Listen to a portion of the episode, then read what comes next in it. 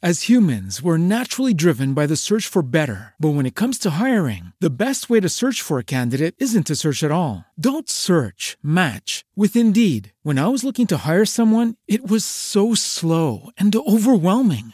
I wish I had used Indeed. If you need to hire, you need Indeed. Indeed is your matching and hiring platform with over 350 million global monthly visitors, according to Indeed data, and a matching engine that helps you find quality candidates fast. Ditch the busy work. Use Indeed for scheduling, screening, and messaging so you can connect with candidates faster. And Indeed doesn't just help you hire faster. 93% of employers agree Indeed delivers the highest quality matches compared to other job sites, according to a recent Indeed survey. And listeners of this show will get a $75 sponsored job credit to get your jobs more visibility at Indeed.com slash podcast. That's Indeed.com slash podcast. Terms and conditions apply.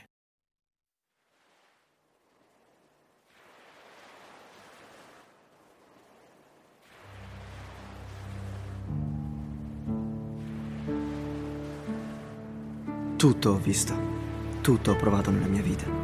Se guardo il cielo posso dire, ora i miei occhi vedono.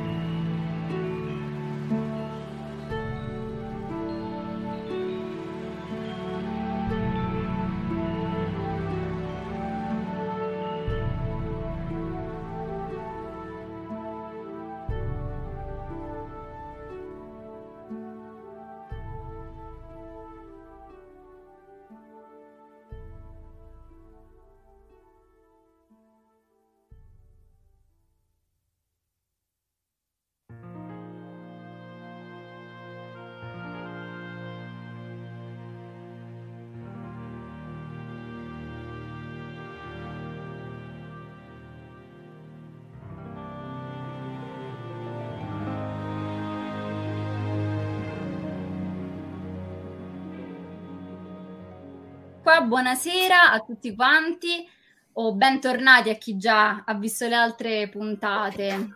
Siamo qui con una terza puntata di Schegge di Luce e continuiamo il nostro cammino, la nostra riflessione teologico-filosofica e vedrete che oggi di teologico e di filosofico ce ne sarà veramente, veramente tantissimo, quindi eh, belli pronti. Come infatti potete leggere sotto il nostro banner, l'argomento oggi è l'origine del male.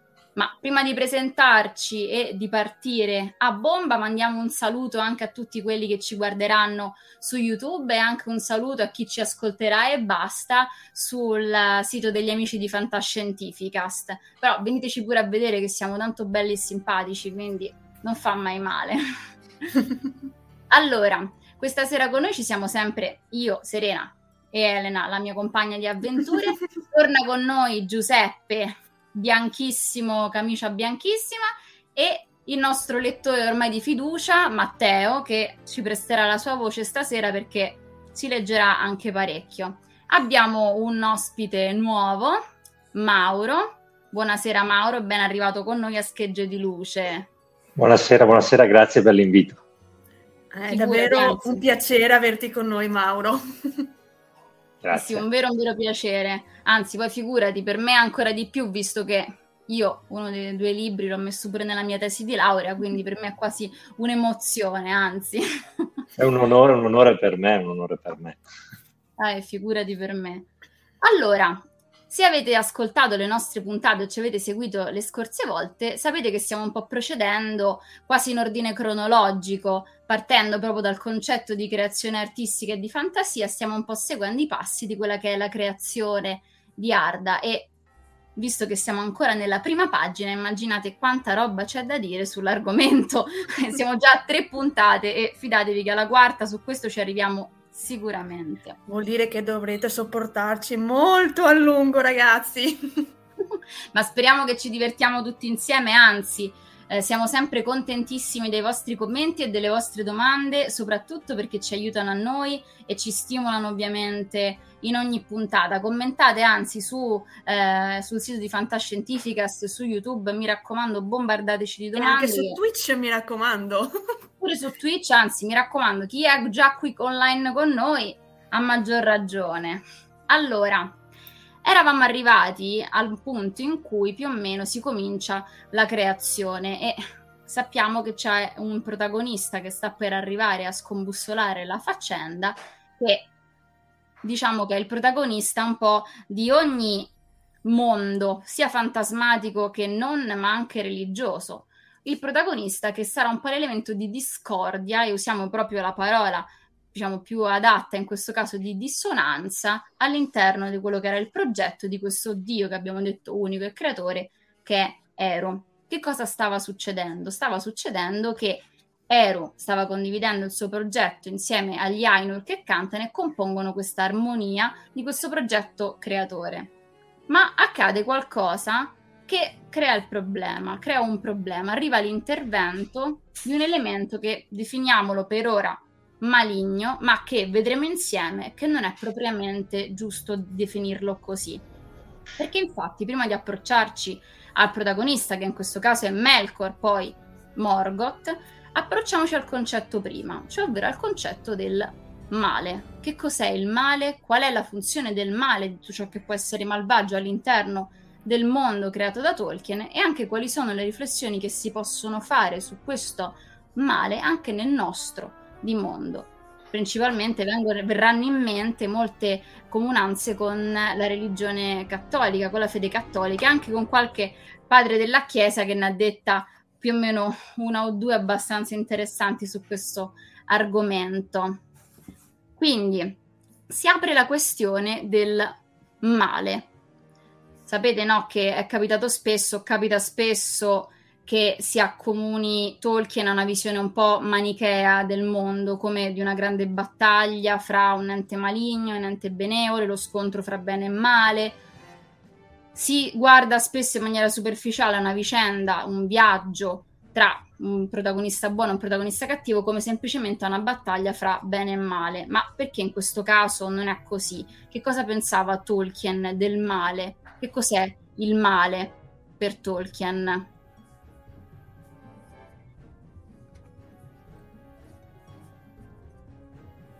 Vai Mauro, io faccio il tifo per te. allora parto io, ma la domanda è, è grandissima, nel senso che insomma, Tolkien ha scritto un sacco di libri per rispondere a questa domanda, no? però possiamo, eh, come hai detto benissimo tu, già dire che eh, il mondo del Signore Anelli non è manicheo. Perché? Perché eh, il principio è un Dio che è un Dio del bene. E quindi eh, il manicheismo cosa prevede? La faccio breve, se mai fermatemi, magari prende piede il mio essere insegnante in questa cosa. No? Eh, il manicheismo cosa prevede? Prevede una entità, un dio del male equilibrato e, e da un dio del, del, bene, quindi due divinità pari e contrarie che permettono al mondo di esistere. Eh, questo, l'idea del manicheismo è chiaramente un, il nome che viene dato all'interno della storia del cristianesimo di questo principio. Esistono altre religioni che hanno eh, questi principi equiparati eh, nel mondo orientale soprattutto, però ecco, questo non è Tolkien. Eh, Tolkien dice che in principio c'è Eru e che eh, crea i primi importanti, il più importante se vogliamo, come dicevi prima tu, era eh, Melkor che poi diventa Morgoth, eh, e insieme a tutti gli altri Ainur inizia a cantare. Quindi però il principio da cui tutto parte è Eru, quindi è il principio del bene. Eh, Tolkien dice in una lettera, poi non voglio pestare i piedi a nessuno, eh, eh, che non esiste nel suo mondo il male assoluto. Oh, eh, esattamente, esattamente. Pensa, mi hai, mi hai, rubato una citazione, l'avrei voluta citare dopo, però... scusami, scusami. No, no, no, figurati, va benissimo così. Eh, questo è interessante, no? Lui dice proprio in maniera molto decisa che in realtà il male in sé per sé nella sua storia non esiste e aggiunge anche che secondo lui non esiste proprio. Esatto, esatto. E infatti la cosa interessante che si vede da subito, ma eh, per, poi non voglio monopolizzare la trasmissione, quindi poi lascio parlare anche altri. Eh, no, si vede fin da subito con, eh, con la creazione nel, nel Silmarillion, ma se uno ha letto solo Il Signore degli Anelli, perché poi eh, insomma, il Signore Anelli è più noto e più conosciuto anche grazie ai film, eccetera, anche lì non esiste il male assoluto. Anche Sauron, che apparentemente sembra così potente, è comunque eh, una creatura eh, che deve il suo esistere a qualcun altro. Eh, perché? Perché il male non può, non può creare, no? può solo deturpare, ma questo penso lo, vedremo, lo vedrete più avanti. No? E, e quindi il male non può, e qui citiamo Sant'Agostino se vuoi, no? eh, a, a, cui accennavi probabilmente tu, no? è l'assenza di bene, quindi il male assoluto non c'è, se ci fosse sarebbe equiparabile a zero, dice Tolkien, e quindi poi tutta la dinamica, secondo me molto interessante, ma qui lascio poi la parola ad altri, è legata alla tentazione, quindi a quanto eh, l'essere umano, hobbit, elfo, eh, Ainur, e come volete voi anche eh, gli stregoni, pensiamo a Saruman per venire a qualcosa di più conosciuto, poi torniamo comunque all'argomento di stasera che comunque è Morgoth, eh, sente questa tentazione, no? per cui è qualcosa di diverso da un, da un equilibrio eh, di male e bene che, che, che necessita, che è in grado entrambi di, di, di creare che l'uno necessita dell'altro per poter esistere. No, Eru esiste, il bene, il principio è nel bene, tutto il resto è eh, una storia molto lunga, molto bella, in cui tutte le dinamiche ci sono. E mi fermo.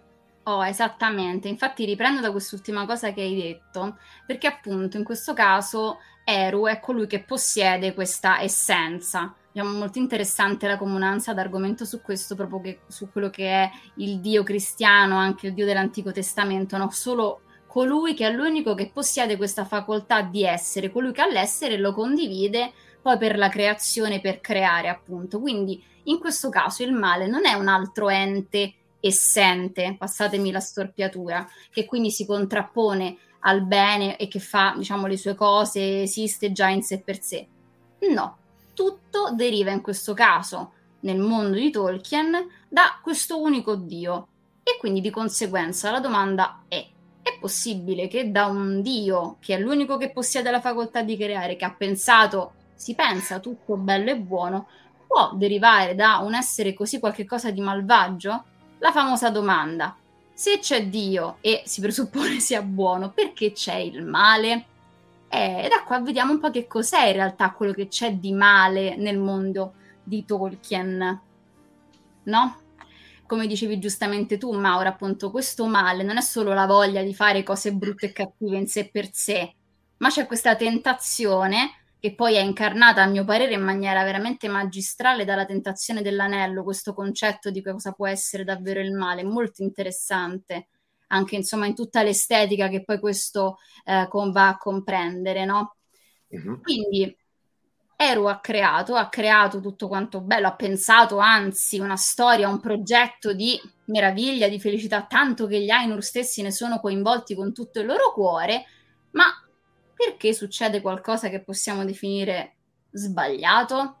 Che cosa c'è Beh, di mezzo? La libertà. Il libero arbitrio. Esattamente. Esattamente, che cosa c'è di più affascinante in filosofia e in teologia del concetto del libero arbitrio, la libertà. E qua mi gioco, Mauro, scusami, una citazione che mi ero segnata, non so se pure questa me volevi prendere, però una citazione di una cosa che dice Tolkien che è interessantissima e che è proprio quello che stiamo dicendo adesso, che il centro della storia del Signore degli Anelli è proprio questo, la libertà. Questo diciamo, aggiungiamoci arbitrio accanto, libero arbitrio, no? Il centro della vicenda è proprio la libertà di scegliere. Ma la libertà di scegliere che cosa? Che voleva Melkor Morgoth? Che voleva? Perché si è comportato in quella maniera? Poi che, come si è comportato? Ah, andiamo avanti un pezzettino, no? A un certo punto rompe questa armonia, ma perché lo fa? Sì, di sua libera scelta, ma che cosa c'è di fondo? Io adesso andrei a chiamare il nostro lettore che se si è ben scaldato la voce ci legge il passo che abbiamo selezionato per voi del ovviamente Silmarillion. Eh, prima della puntata ha fatto pure i gargarismi, quindi adesso è pronto. esatto, Assolutamente. Esatto. Allora, Ora però il Luvatar sedeva e ascoltava, e a lungo gli parve fosse cosa buona, poiché nella musica non vi erano difetti. Ma con il progredire del tema, nel cuore di Melkor sorse l'idea di interpolare motivi di propria immaginazione che non erano in accordo con il tema di Luvatar. Così facendo, infatti, egli cercava di accrescere la potenza e la gloria della parte che gli era stata assegnata. Tra tutti gli Ainur, a Melkor erano state concesse le massime doti di potenza e di conoscenza, ed egli partecipava anche di tutti i doni fatti ai suoi fratelli. Spesso se n'era andato da solo nei luoghi vuoti alla ricerca della fiamma imperitura, poiché in lui cresceva bruciante il desiderio di portare all'essere cose proprie. E gli sembrava che il Luvatar non avesse alcun pensiero per il vuoto, e la sua vacuità lo irritava. Tuttavia non trovò il fuoco, giacché esso è con il Luvatar. Standosene solo, aveva però iniziato a concepire pensieri propri, diversi da quelli dei suoi fratelli.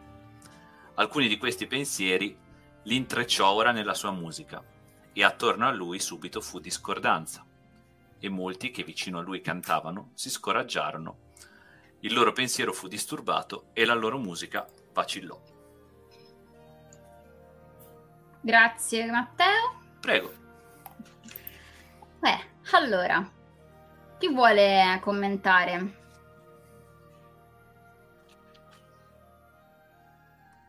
Ma guarda, dato che prima ha parlato Mauro, adesso dico due paroline io, eh, riprendendo anche il discorso di prima e poi chiudendo su questo che, di cui stiamo parlando. Allora, la questione del male Tolkien la spiega nella prima riga del Silmarillion. Esisteva Eru, l'uno che in Ard è chiamato Luvatar. E qui già la questione del male è chiarissima. Perché? Perché se Eru è l'uno significa che accanto a lui non ci sono i concetti di bene e male perché altrimenti sarebbe due, tre, quattro, quanti ne so, invece è uno solo. Questo ci spinge a riflettere sul fatto che eh, bisogna che ci domandiamo da dove vengono questi concetti di bene e male, cioè se, se sono nostre creazioni, cioè se siamo noi che ci inventiamo cose bene e cose male, oppure se questo lo stabilisce Dio quando noi lo mettiamo in gioco, perché se non mettiamo Dio in gioco nell'equazione dobbiamo capire anche che ruolo c'ha quando Dio è l'uno, è evidente che tutto proviene da lui, perché c'è solamente lui, che altro ci vuoi mettere? C'è solo lui. E quindi è evidente che eh, non si può attribuire il concetto nostro di bene e male, perché altrimenti sarebbero due, prima di tutti. E in seconda battuta non si guarderebbe proprio all'origine, al fatto che lui è lo scaturigine di tutto eh, e quindi da dove viene il concetto di bene e male? Beh, eh, se lui è l'uno, se Dio è Dio, Dio è il punto di riferimento di tutto e quindi è il bene lui stesso. E il male è tutto ciò che Dio non è. Perché il male? Eh, ve lo dice subito dopo, in, chiama, in Ard è chiamato Iluvatar. Iluvatar significa padre, eh, se tu hai tuo figlio che scassina una eh, lavanderia per rubarne i gettoni di quello che l'ha buttati dentro per lavare il, il piumone, eh, tu cosa fai? Gli spari? No. Se tu hai tuo figlio che fa di peggio che di rubare una lavanderia e magari è lui che spara a qualcuno e investe 100 persone per strada, cosa fai? Lo ammazzi? No, Cosa fa un padre per i propri figli? Li ama. Oh. E, e, quindi è questo, è questo il punto, cioè il libero arbitrio sì è una cosa fondamentale, ma presuppone la paternità di Dio, l'amore di Dio. E questo tra l'altro è una cosa che Tolkien poi ha deesplicitato però questo era esplicito nei racconti perduti perché c'è scritto proprio che Eru è un dio di amore. E c'è in realtà anche un passaggio eh, tra le righe del Silmarillion, quello pubblicato da Christopher, in cui si dice proprio che Eru ama, che Dio, che Dio di Tolkien è un dio di amore. È questo che sta alle spalle del nostro discorso. Eh, riguardo le riguardo le intenzioni di Melkor, la situazione è molto molto chiara, perché lo spiega Tolkien stesso in Morgoth's Ring. Melkor è, è un nihilista. Lui desidera la fiamma imperitura, desidera creare, non, non, lo può fare, quindi desidera a quel punto solamente distruggere la creazione. È l'unica cosa che può fare. No, non sarà così nei panni di Morgoth, perché Morgoth dice Tolkien non essere completamente diverso da, da Melkor. È la stessa persona, diciamo, però in realtà ha disperso talmente tanto del suo potere e della sua identità nel mondo eh, da, da cambiare in un certo senso anche natura, cioè lui cambia fini perché capisce che il mondo è completamente fuori dalla sua portata, non lo può distruggere, non può distruggere l'essere perché proprio è impossibile e quindi decide che è ora di controllarlo e di esserne il padrone assoluto. Tant'è che, dice sempre Tolkien, beh, quando lui si rapporta eh, agli altri esseri, i, ovvero i figli come gli elfi, gli uomini, eccetera, il suo fine è eh, evitare che i popoli della Terra di Mezzo pensan, pensino che l'uno sia, cioè ingannare tutti dicendo che l'uno non è. Ed è qui che la prima frase del Silmarillion acquisisce la sua forma reale e il suo significato. Perché realmente, come abbiamo detto prima, che c'è solo lui, c'è solo Dio e Dio è la fonte di tutto, è il bene stesso e quindi il male è, è un mero parassita del bene, è una creatura come tutti, come noi e, e quindi non ha in realtà un'esist- un'esistenza reale, è, è, derivata, è derivata dall'amore di Ero, che è una cosa che sicuramente dà estremamente fastidio al nostro, al nostro amico Melkor. Eh sì, infatti diciamo che la base dell'amore è proprio la libertà e se non ci fosse libertà non ci sarebbe amore, quindi questo è proprio la base appunto di questo amore paterno. E eh, collegandoci a quello che stavi dicendo tu, Giuseppe, prima era passata eh, in sovrimpressione una domanda molto interessante che ha, a mio parere, molti strati di risposta. Possiamo considerare Melkor una specie di aspirante Prometeo stando a questo passo? Dipende che cosa intendi dire Yagi Tamohead, perché effettivamente facciamo un saltone, se si va a un po' mh, accomunare la figura di, di, di, Melkor a quella per esempio di Satana, che penso che potremo farlo a brevissimo, che viene spesso eletto come appunto la libertà del pensiero umano, la liberazione dalla tirannia, dall'oscurantismo, fra virgolette, di questo Dio. Ehm, minaccioso e possessivo, allora in un certo senso sì.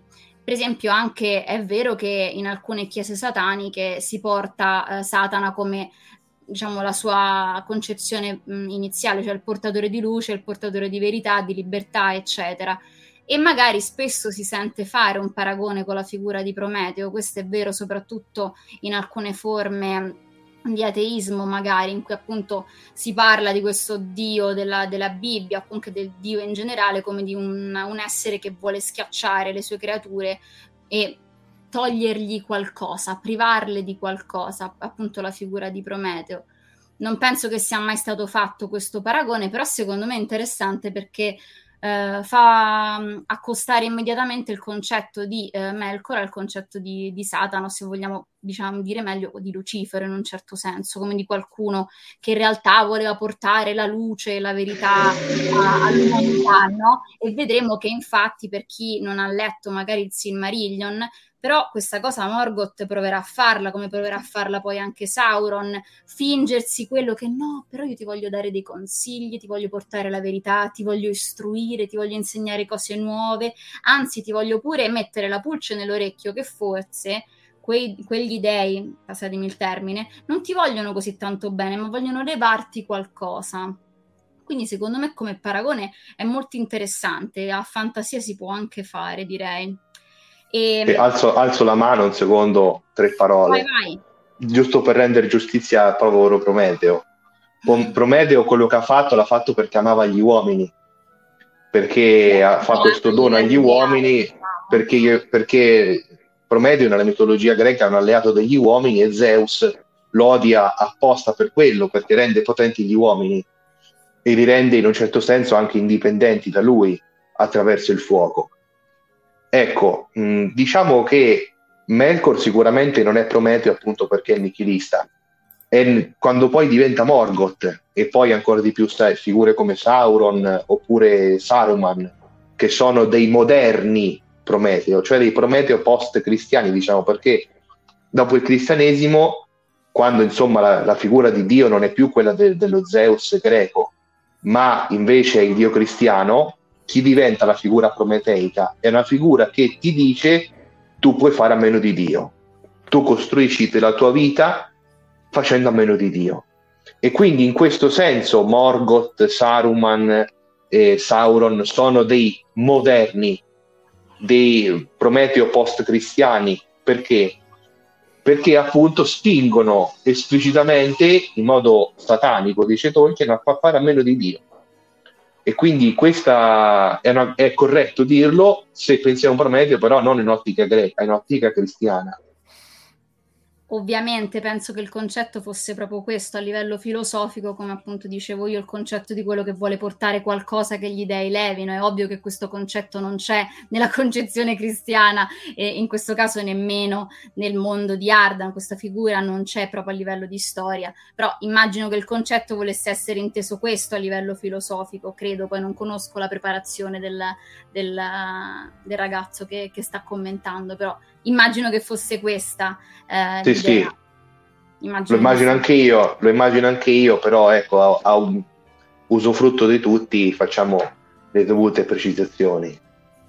Vabbè, cosa, scusi, co- cosa sai interessante dicono questa che, sott- che, avete sottolineato adesso per capire meglio un'altra adesso non voglio rubarti un'altra citazione però io vado, vado un po' a braccio per citazioni vai vai eh, no. Quando, quando Tolkien scrive che vero, uno dei veri argomenti del Signore Anelli è collegato alla libertà che citavi prima tu, no? l'onore è rivolto a Dio, no? quindi ci sta benissimo questa cosa e si capisce perché lui dica la mia storia, il Signore Anelli racconta come argomento gli onori rivolti a Dio dopo quello che, che abbiamo appena accennato adesso no? rispetto alla modernità di Prometeo, quindi questa fare a meno di Dio. Quando tu dentro il Signore Anelli non hai eh, una visione manichea, e l'abbiamo già detto, ma è un altro tipo di visione, qual è la visione? Questa qui, no? questa idea che eh, la tua libertà debba servire a rendere onore a Dio. È chiaro che è una sfida, no? Ci puoi cercarla e su questo eh, ci sono fiumi di inchiostro che cercano di spiegare questa affermazione di Tolkien, tra cui le mie eh, pagine che citavi prima. Eh, però insomma, questa è la sfida, no? Cioè tu ti leggi di Frodo, ti leggi di Melkor, ti leggi eh, di Numenon, di Sauron, eccetera, eccetera, e l'argomento è questa cosa qui, no? gli onori che vanno rivolti a Dio. E tu dici, bah, sarà proprio così. E mi fermo, scusa. che poi, scusate, vi volevo aggiungere anche una postilla che mh, avete lanciato prima una discussione abbastanza interessante sul parallelismo moderno. In realtà anche adesso conoscenza potrebbe anche diventare, se esatto. utilizzata per un fine negativo, controllo nei confronti degli oppressi e quindi lì uno può utilizzare a suo vantaggio quella conoscenza, però per un proprio tornaconto. Quindi anche il concetto di tentare, uno può tentare addirittura sfruttando per assurdo una voglia di migliorare positiva connessa alla conoscenza di una persona. eh sì, sì, sì, infatti si dice che Sauron stesso all'inizio diciamo che pensava anche lui di essere un dio re in un certo senso e che spingeva all'inizio della sua idea verso un concetto di appunto di, di, upgrade, per usare un termine moderno, di conoscenza, no? E infatti la tentazione si associa spesso al concetto di conoscere, di acquisire nuove cose, nuove abilità, il crescere in senso di prendere sempre più appunto possesso delle cose e appunto anche possesso degli onori divini che devono essere dati appunto solamente a Dio. Infatti, nel passo che abbiamo letto, che cosa succede? Che, che cosa fa questo, diciamo, Morgoth in un certo senso, Satana? Cerca di prendere il posto di Dio. La principale iniziale caduta in questa storia è proprio questa, quella di voler fare per fatti suoi qualcosa. E infatti cosa va a cercare Morgoth? Va a cercare il modo di poter creare per fatti suoi. Perché anzi, subito nella sua testa pensava cose unicamente proprie, ma vi lancio poi quest'altra cosa. Pensare cose unicamente proprie nella storia del Silmarillion o comunque nel mondo di Arda è una cosa in sé per sé negativa? In realtà abbiamo un esempio che definisce proprio che questo è un no in realtà. Non è che Eru impedisca l'individualità, anzi, vediamo un concetto di creazione in cui ognuno canta comunque con la voce propria, quindi non è l'individualità essere schiacciata, ma che cos'è che non va bene di quello che fa essenzialmente Morgoth, perché ci sarà un altro uh, Ainur che cercherà di fare qualcosa di simile in un certo senso nella storia. Magari chi ci ascolta non, uh, non lo conosce uh, il fatto, quello appunto della creazione dei nani, no? Qual è lì la, la differenza fra quello che eh, viene fatto lì e tra quello che in realtà vuole fare Morgoth? Almeno a me è venuta questa Ricordiamoci idea. che come avevamo letto la scorsa volta, comunque sia si parla di emanazioni di parti diverse di coscienze di Ero, quindi di esatto. fatto è lui stesso ad autorizzare, tra virgolette, l'esistenza di questo Ainur, tra virgolette. Infatti anche il concetto di corruzione potrebbe essere, ma era già corrotto anche il cuore di Eru? Per assurdo. è interessante questa cosa, sì, sì, sì perché infatti la domanda iniziale in latino che ho posto è proprio questa, se appunto Dio è buono e tutto quanto, può da lui derivare unicamente qualcosa di malvagio, questo sarebbe una contraddizione dirlo, no? Però appunto non è in sé per sé il voler creare qualcosa di proprio o avere una sua individualità ad essere un qualcosa di malvagio, assolutamente no. Nella stessa espressione appunto della creazione c'è individualità, ma il fatto è che Morgoth, quello che nella sua testa si prefigge, non è di creare qualcosa per amarla, fra virgolette, o comunque sia per condividere qualche cosa. Perché creano, o almeno ci provano, il termine sbagliato, adesso qualcuno sicuramente mi correggerà sul perché, provano a fare qualcosa di loro proprio, non per amarlo o condividerci, ma per soggiogarlo, per possederlo Infatti il problema que- del potere anche maligno che c'è in tutta la storia del Signore degli Anelli è proprio questo, il possesso stringente, soffocante, oscuro di qualcosa, non tanto il condividerlo in maniera, diciamo, mh, mm, condividerlo in maniera amorosa, anche se il termine è un po' troppo coccoloso per questo concetto. Perché il termine creare, che ho detto più volte riferito a questi due personaggi, è sbagliato? Adesso correggetemi. Beh, sbagliato. Ma in realtà la, la, la, risposta sta sempre nel Silmarillion, cioè se noi, se, se noi rileggessimo quello che ha letto prima eh, il nostro gran pasto, Tolkien lo dice. Non è che Melkor improvvisamente inizia liberamente a pe- pensare pensieri suoi propri, dice che lo fa però in contrasto con i suoi fratelli. Non è eh, l'essere libero il problema il problema è l'essere libero in contrasto con gli altri, cioè la mancanza di comunione. Quando tu perdi la comunione, hai perso l'amore e quindi hai perso proprio di, completamente di vista il tuo creatore. Quindi è questo il, il fatto fondamentale, mh, mm, la perdita di comunione.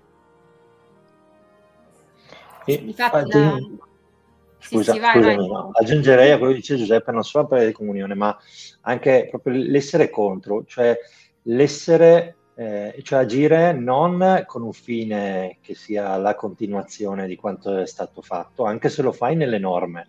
No? Se, tu, se avete presente, insomma, per, per suonare, per cantare, c'è una regola fissa, no? cioè se tu rinunci alle note, rinunci al ritmo, fai, fai baccana. Per cui per poter creare devi essere in qualche modo vincolato, no? la tua libertà funziona eh, dentro delle regole che sono quelle musicali e puoi costruire una grande opera d'arte se segui le regole, se non le segui fai un gran baccano. Eh, quello che succede qui in Melkor, oltre a quello che dice Giuseppe, no? la rinuncia alla comunione, è anche spostare il fine del canto, cioè non è eh, un cantare per creare, ma è un eh, essere contro. E quindi poi uso questo strumento che è finalizzato a qualcos'altro eh, per eh, dire il mio stare contro di voi.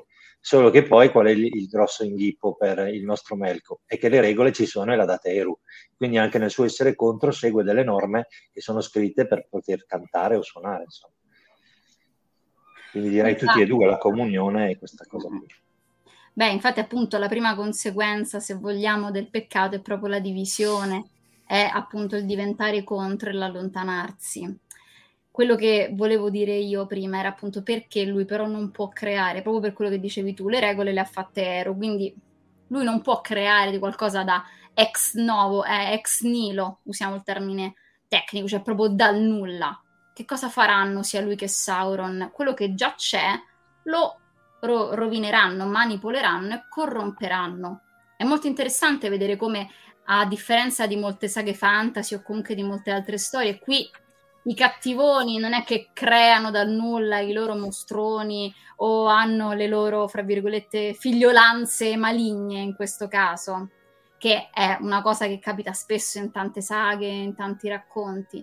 Ma qui c'è un'opera di rovina, di distruzione. Infatti, oggi che sono a citazioni, non mi ricordo dove, che, ah, forse l'aveva detto Tolkien, non mi ricordo, comunque che il più grande peccato appunto di Melkor è quello degli orchi, perché ha rovinato, ha distrutto qualcosa che era stato pensato ovviamente non per essere brutto, malvagio, essere fatto di rovina, ma che era stato pensato per essere bello. Infatti gli orchi non sono nati come, come orchi, ma erano nati come elfi o insomma esseri appunto che erano già nel progetto, fra virgolette, positivo.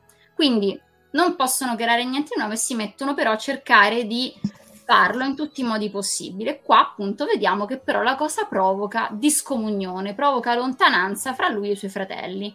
Però a lui pare non importargliene molto. E che cosa succede poi successivamente? Chiamiamo il nostro lettore che ci legge il secondo brano. Allora, allora la dissonanza di Melkor si diffuse ancora di più, e le melodie che si erano udite prima naufragarono in un mare di suoni turbolenti. Ma il Luvatar sedette e ascoltò, fino a quando non parve che attorno al suo trono infuriasse una tempesta come di nere acque che si muovessero guerra a vicenda in un'ira senza fine, che non poteva essere placata. Poi il Luvatar si levò e gli Ainur percepirono che sorrideva, ed egli alzò la mano sinistra e un nuovo tema iniziò in mezzo alla tempesta.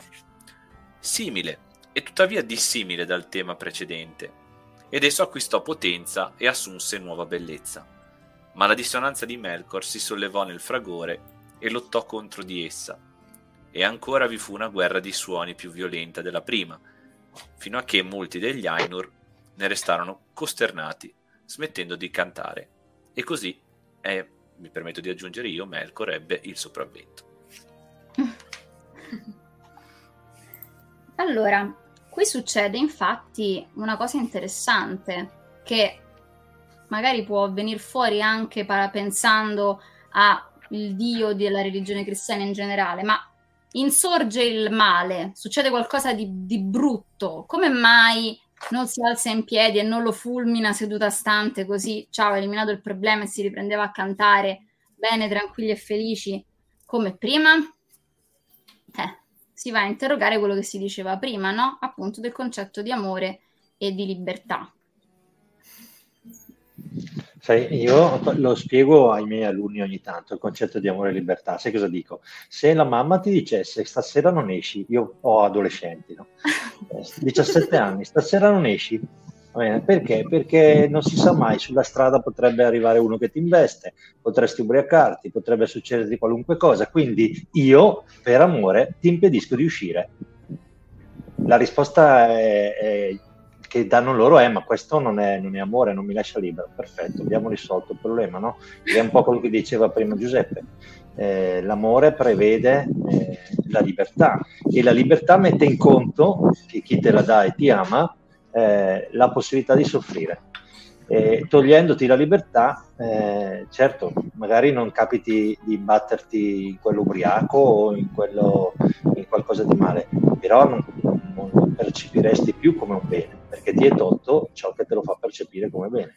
E quindi l'amore mette in conto questo. Questo è il motivo per cui eh, il Uvatar eh, alla fine dice ok, ricominciamo da capo. È quello che diceva prima Giuseppe, no? Tu a tuo figlio dirai che non va bene, però non smetti di amarlo. Eh, al tuo figlio dirai guarda stai attento e stasera so che esci, mi raccomando, io non dormirò eh, fino a che rientri, però è così. Infatti io dico loro quando rientrate alle 2 alle 3 di notte, eh mamma dorme, sì a voi fa sembrare che dorma, ma è stata in piedi fino al secondo prima, eh, per cui questa è un po' la dinamica. C'è anche da aggiungere la, il concetto forse di coscienza, che comunque sia nel momento in cui uno viene messo tra virgolette alla prova, può sviluppare da solo un, una coscienza tale che magari in questo caso rinvigorirebbe il, il genitore, che hai fatto esempio tu adesso, che diciamo lascia il tentativo di dire, boh, provateci, vediamo cosa succede, però fi- finché non lo provi poi non capisci il perché sei arrivato a quel punto lì. Però c'è gente che matura molta coscienza in questo frangente, se uno gli lascia la possibilità, quindi anche quello secondo me è importante come, come concetto. Eh sì, Sai, da, da, da Poi parte ora... dei genitori c'è la fatica dell'educazione prima, no? da genitore. Uno spera che quando aveva 6, 7, 8, 9 anni e ha insegnato, quando ne ha 17 sappia come comportarsi. Poi è vero, la coscienza gioca un ruolo fondamentale. Eh sì, assolutamente, perché si va... Intanto quanto è difficile amare, quanto è difficile l'amore, no? Perché appunto mette in conto un sacco di rischi e un sacco di, di pericoli, anche proprio di, di sofferenza. Però infatti qua vediamo che una volta che è, è stata percepita insomma questa volontà di Melkor, non solo non lo fulmina, ma sorride anche. No, ero interessante, no? Che uno dice, ma come? Ma stava per mandare tutto in malora, ma non lo sapeva, poteva... Eh. Invece no, proprio per amore lo lascia libero, appunto questo bello, la, la parola che hai detto tu Mauro, ricominciamo da capo. Quante volte ci si può pentire o tornare indietro. È interessante vedere anche come tutti i personaggi alla fine del Signore degli Anelli, diciamo tutto il mondo di Arda, hanno sempre la possibilità di tornare indietro in qualche modo, così anche nella vita non esiste il concetto di um, errore assoluto che ti rende tutto nero, tutto malvagio, non si torna più indietro. Questo anzi, per essere una saga fantasy, è molto più reale di quello che si pensa e di molte anche storie che vediamo magari su schermi o anche in libri. E che cosa succede poi? Che, che cosa fa? Zittisce tutti? No. Inizia un nuovo tema. E io qui ci ho visto, in questo passaggio subito dopo, il concetto secondo cui anche il male, diciamo così, il male o errori possono essere reinseriti all'interno del progetto. Non è che poi si dice che la musica che viene fuori fa schifo, è brutta, no, anzi dice proprio acquistò potenza e assunse nuova bellezza. Quindi che cosa fa Ero? Rinserisce l'errore all'interno del progetto e la famosa frase che comunque dal male si trae sempre il bene, direi che è perfettamente raccontata qua, in un certo senso, no? Questo passaggio mi è sempre piaciuto, mi è sempre piaciuto moltissimo. Sì, è un passaggio sicuramente molto bello cosa stia a rappresentare di preciso in realtà i vari temi che, che Iluvatar propone non è chiaro perché ovviamente nelle varie versioni ogni volta Tolkien cambia idea, ma non è questa la cosa importante. La cosa importante è che eh, quello che Iluvatar non fa, al contrario di Melkor, è perdere di vista ciò che è lui stesso, la comunione. E infatti cos'è che lui mostra? Lui dice io sono l'uno, però sono comunione in me stesso e quindi ciò che desidero è comunione. Lui non vuole essere il solo essere esistente, perché è strabordante di se stesso. Teniamo presente che noi stiamo cercando di capire di spiegare un, un, mistero grandissimo che è il mistero di Dio e quindi non crediamo assolutamente che le nostre parole possano eh, essere minimamente sufficienti per, per dispiegarlo. Però ecco, se Dio è comunione, è strabordante di comunione, straborda comunione ovunque e quindi per dire questo suo permettere eh, a, a Melkor di muoversi è perché mostra in questo modo sempre più anche agli altri Ainur la bellezza della comunione, perché dice, ma vedete questo che disastri che fa? Bene, io vi mostro che c'è qualcosa di ancora più bello rispetto a questi disastri. E il dispiegarsi poi della storia del mondo sarà appunto questo, cioè un dispiegarsi di bellezze sempre più grandi e che gli altri non avrebbero mai pensato che, che si, sarebbe, si sarebbero potuti dispiegare. Ma perché? Perché il bene agisce eh, ampliando sempre più la comunione e l'amore eh, in reazione al male, un po' quello che Tolkien spiega sempre in Morgoth's Ring, eh, nelle sue spiegazioni proprio, nelle, nelle sue riletture, cioè Tolkien stesso diciamo, dopo Il Signore dei Ganelli, proprio tra, tra, la seconda metà degli anni 50 e la prima degli anni 60, fa quello che stiamo facendo noi adesso, cioè rileggere le sue storie e cercare di capirle. Lui lo spiega appunto in questo modo. Eh, cioè che, come dire, eh, il male è sterile, dice Tolkien, e si moltiplica e cerca di fare appunto tutto il peggio possibile.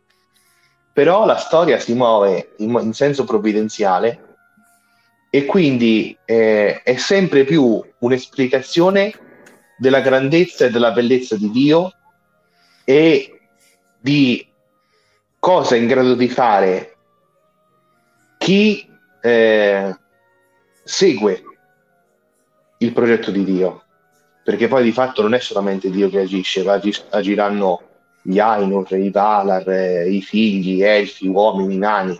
È proprio è un dispiegarsi continuo della grandiosità della creazione.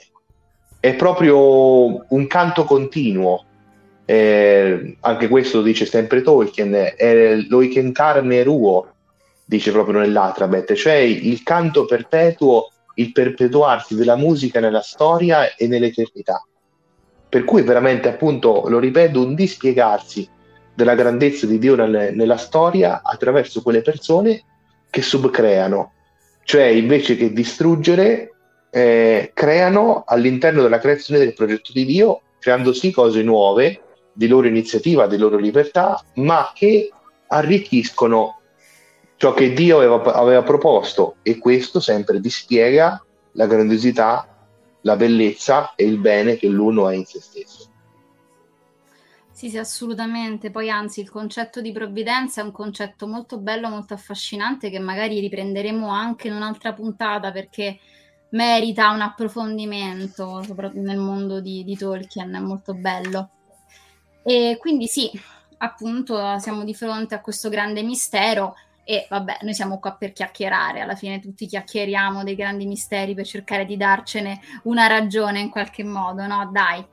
E ehm, quindi tornando a noi, diciamo che poi alla fine, se mh, mm, faccio pensiero fantastico, se poi Melkor, come cita dopo, non si fosse sollevato nel fragore, non avesse lottato contro la nuova armonizzazione di Eru, che sarebbe successo? Effettivamente la storia sarebbe finita qua, non sarebbe successo niente probabilmente. Il suo problema è stato proprio questo, che lui ha continuato ad opporsi, anzi con più violenza, tanto da proprio creare una frattura, richiamando il concetto di come una frattura con i suoi fratelli. Infatti molti smettono di cantare perché rimangono costernati da questa violenza e da questa opposizione. Mo vi lancio un po' una mia elucubrazione fantastica, no? l'abbiamo già citato più volte, però a questo punto facciamoci un piccolo focus. La figura di Melkor, o comunque in generale, in questo caso è diciamo l'incarnazione del male in questo mondo fantasmatico, in che modo si può un po' con fantasia associare alla figura di Lucifero? Io ci ho visto un sacco di corrispondenze proprio anche in tanti piccoli dettagli. Non so se a voi vi è mai venuto in mente questo tipo di paragone. Anche per esempio ritornando a quella domanda che è stata fatta prima in un certo senso.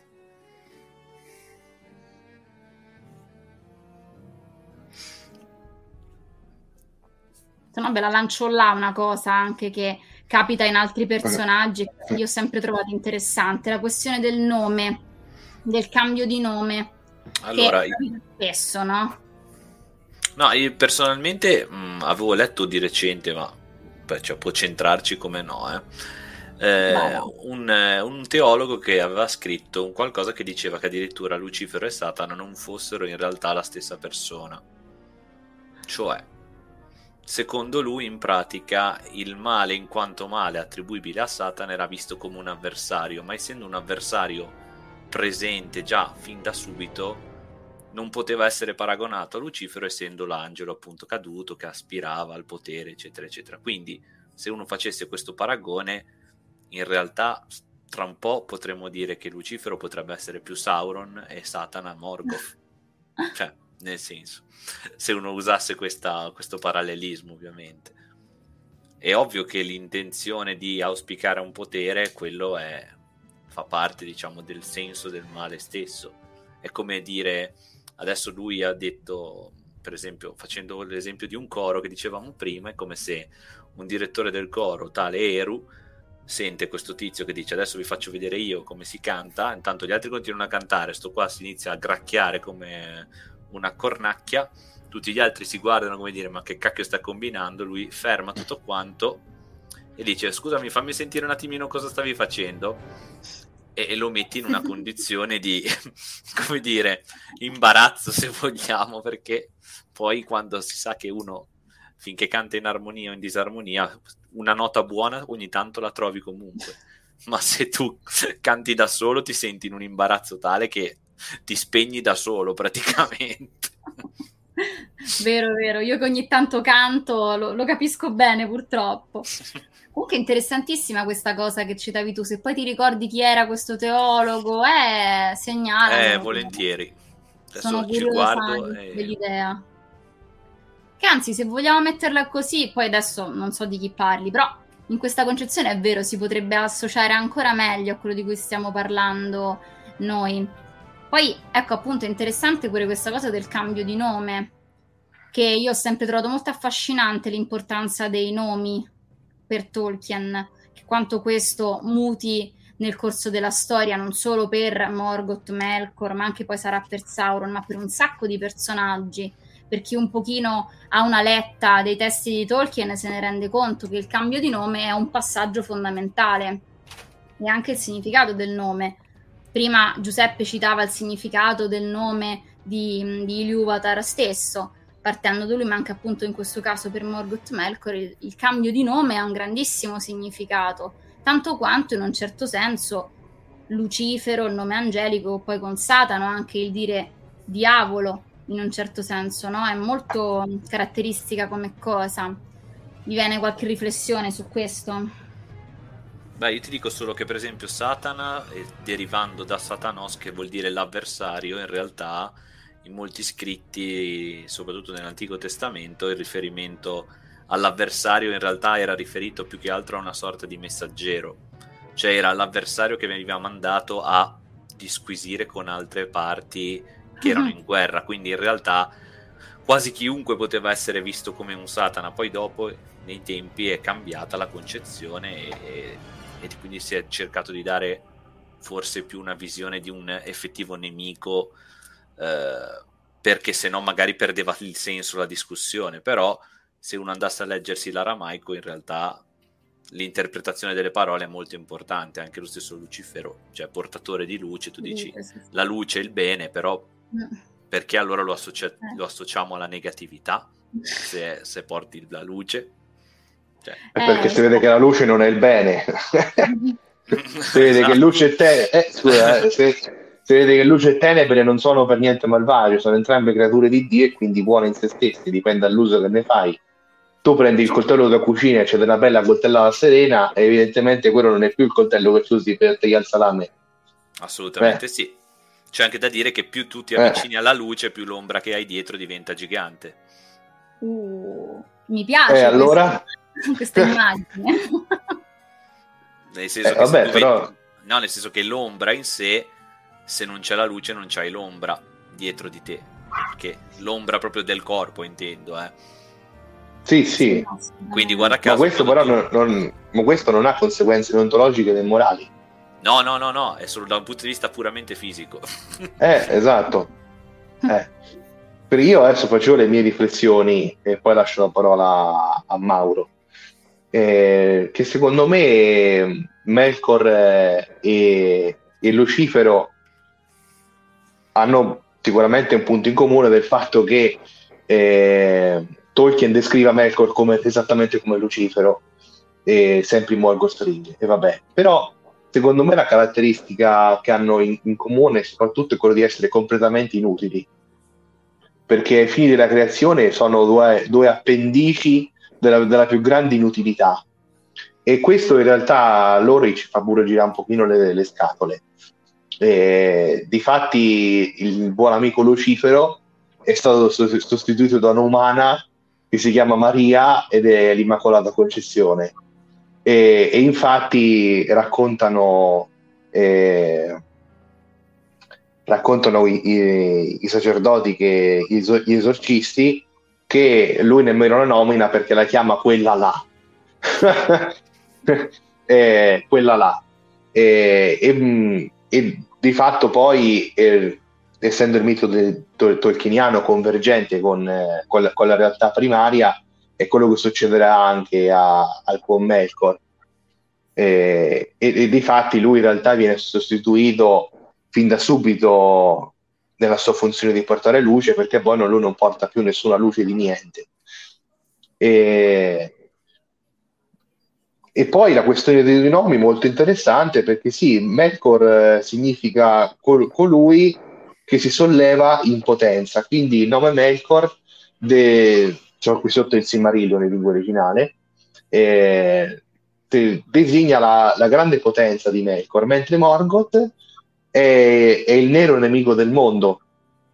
Quindi veramente c'è stato un cambiamento di concezione da, da uno che si mostra per la sua potenza a uno che si mostra invece per essere, come dire, eh, un signor nessuno, uno che, che si oppone e basta a qualcos'altro che è molto più grande e più bello di lui, cioè è, è diventato poco più di un gangster, Morgoth.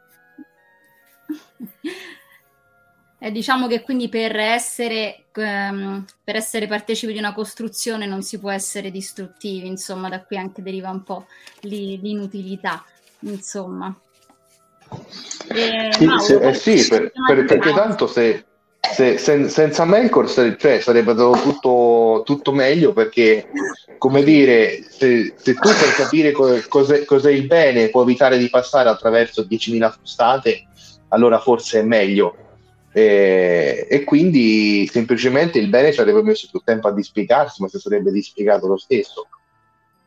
Tant'è questa è una concezione molto come dire, francescana eh, del bene. Perché, sì, sì, perché nel, nel tomismo, secondo Tommaso d'Aquino, eh, perché Dio si incarnasse in Gesù Cristo era necessario che, che il bene ci fosse, eh, che, che, il male ci fosse, scusate, e che ci fosse quindi la caduta. Invece, secondo il pensiero francescano, no, Dio si sarebbe incarnato comunque per il grande desiderio di, di comunione che aveva con gli uomini.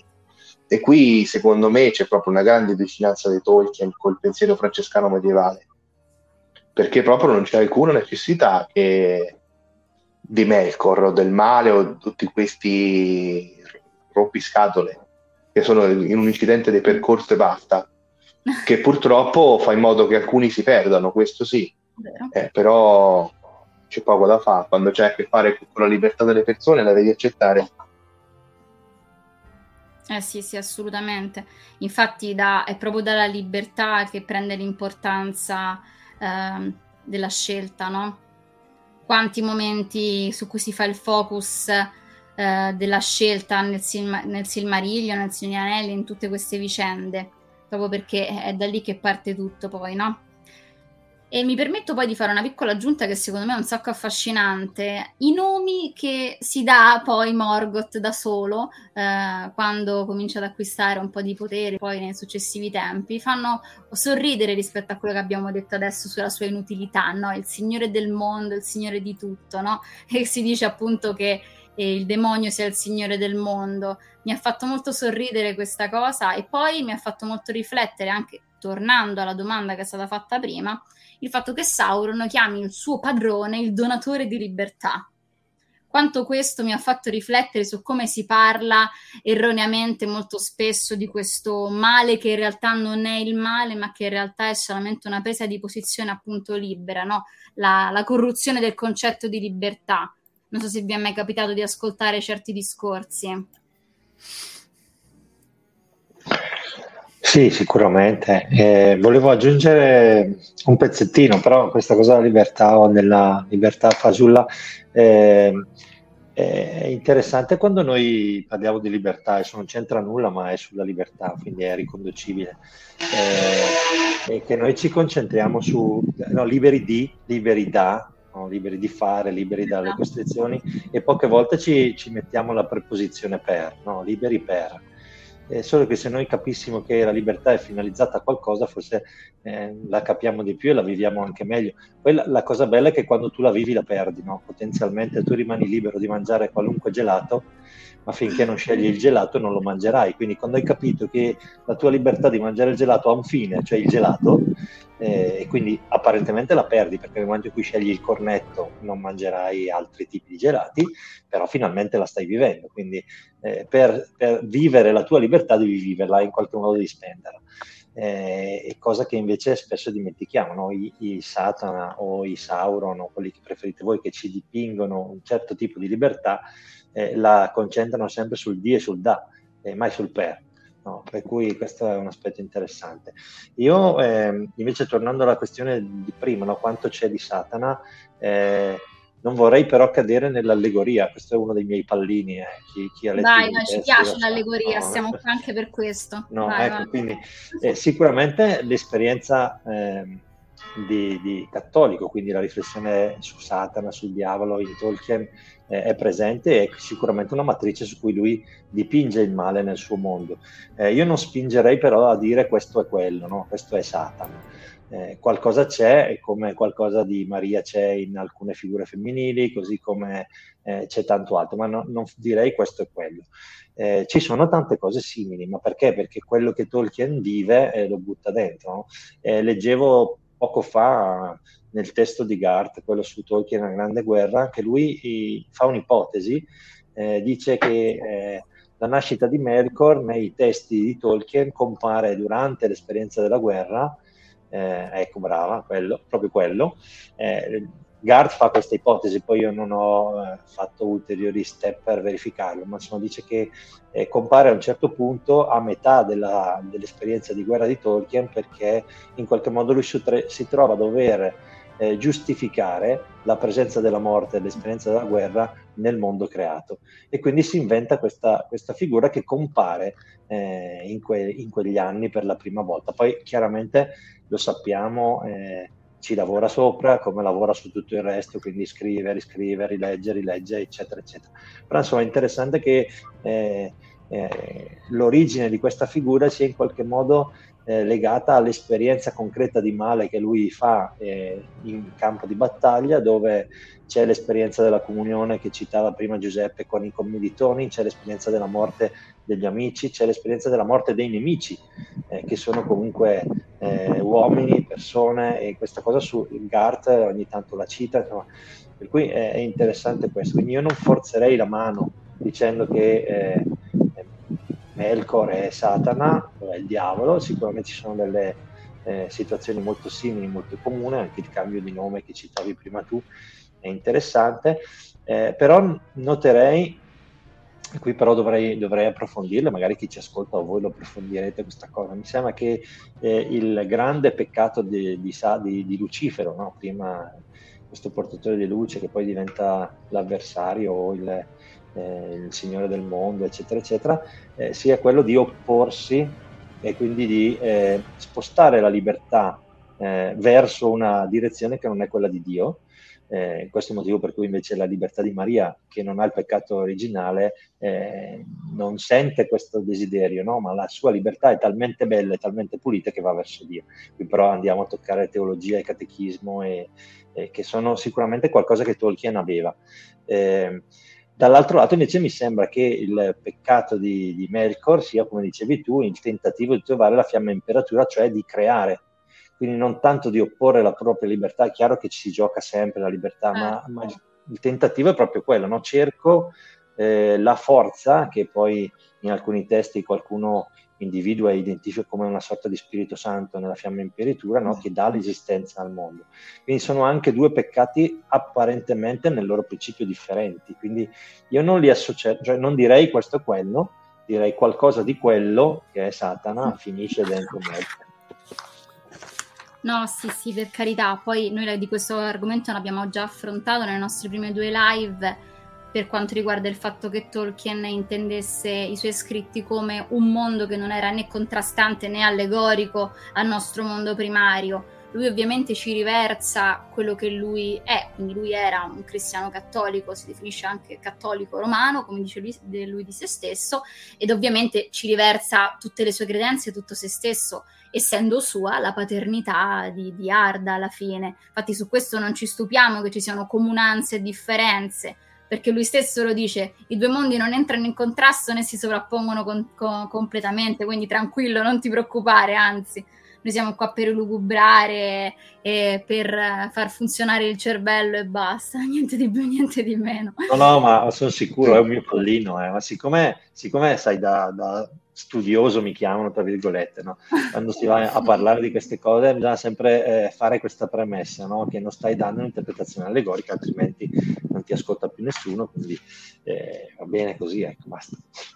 Sì, sì, no, ma guarda, io spero che la, così, lo spirito intanto di questa rubrica, ma di questo canale in generale, sia molto quello appunto di una tavola rotonda a cui tutti siamo invitati, elfi, uomini, nani, hobbit, eh, gente che la pensa così, cos'ha e non si sa come, e si dice quello che si pensa senza problematiche, non ti preoccupare. Quindi ascoltare ti ascoltiamo a prescindere, poi magari dopo ti picchiamo perché non siamo d'accordo, ma mh, mm, quello capita, fa parte anche della nostra libertà, no, effettivamente. Esatto, esatto. Anche se però, come ha detto Giuseppe, si può anche fare a meno che si sa cos'è il bene senza prenderle. No, no, assolutamente, questo assolutamente. per carità. Allora, eh, sì, infatti, arrivati... non, dico una cosa, insomma, non è che si tratti di allegoria, si tratta di interpretazione. Eh, Melkor non è l'allegoria di, di, Lucifero assolutamente, come Morgoth non è l'allegoria di, di, del diavolo, di Satana assolutamente è, è interpretazione, cioè è Tolkien è, che nella sua piccola esperienza, nelle sue piccole conoscenze filosofiche e teologiche della sua fede del, e del mondo che lui viveva, cerca di interpretare appunto queste, queste sue credenze, questo che vive e lo, e lo mette sotto, sotto, questa luce. Ecco, quindi è proprio i suoi scritti sono un'interpretazione del mondo reale così come lui lo concepiva. Quindi non è questione di allegoria, ma appunto di interpretazione, di comprensione della realtà. Assolutamente.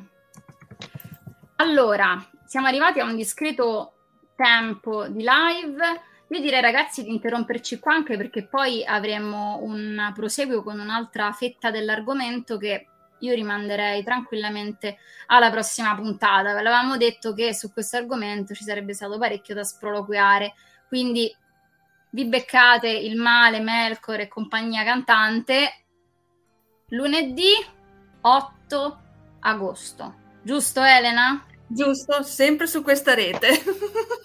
Sempre su e questi ov- schermi. Esatto, e ovviamente se anche in differita sul nostro canale YouTube e sul sito dei nostri amici di Fantascientificast.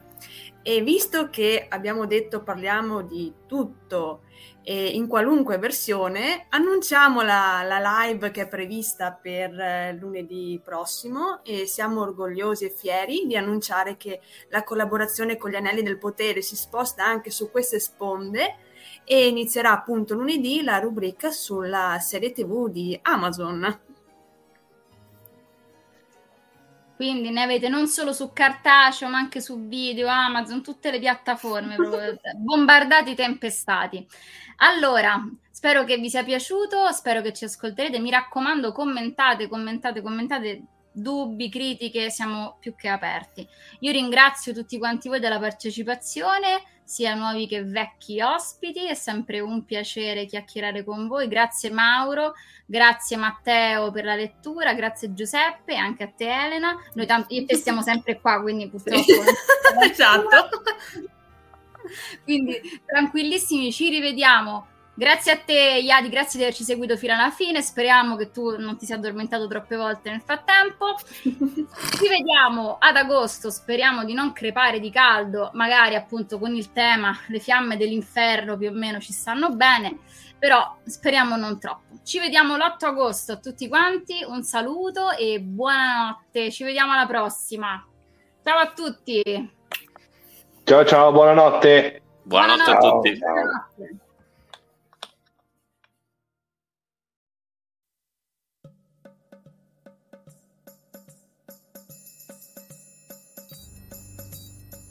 Avete ascoltato Imladris, il podcast dei tolkieniani italiani, realizzato con il patrocinio di Fantascientificast, podcast di fantascienza e cronache dalla galassia. Tutte le puntate sono disponibili sul sito ufficiale di Fantascientificast e sui principali servizi di streaming on demand.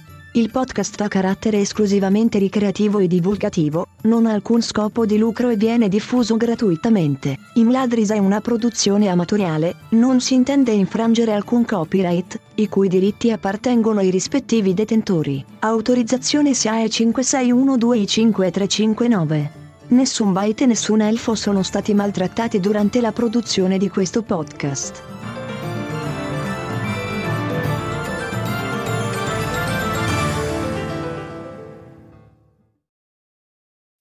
As humans, we're naturally driven by the search for better. But when it comes to hiring, the best way to search for a candidate isn't to search at all. Don't search, match with Indeed. When I was looking to hire someone, it was so slow and overwhelming.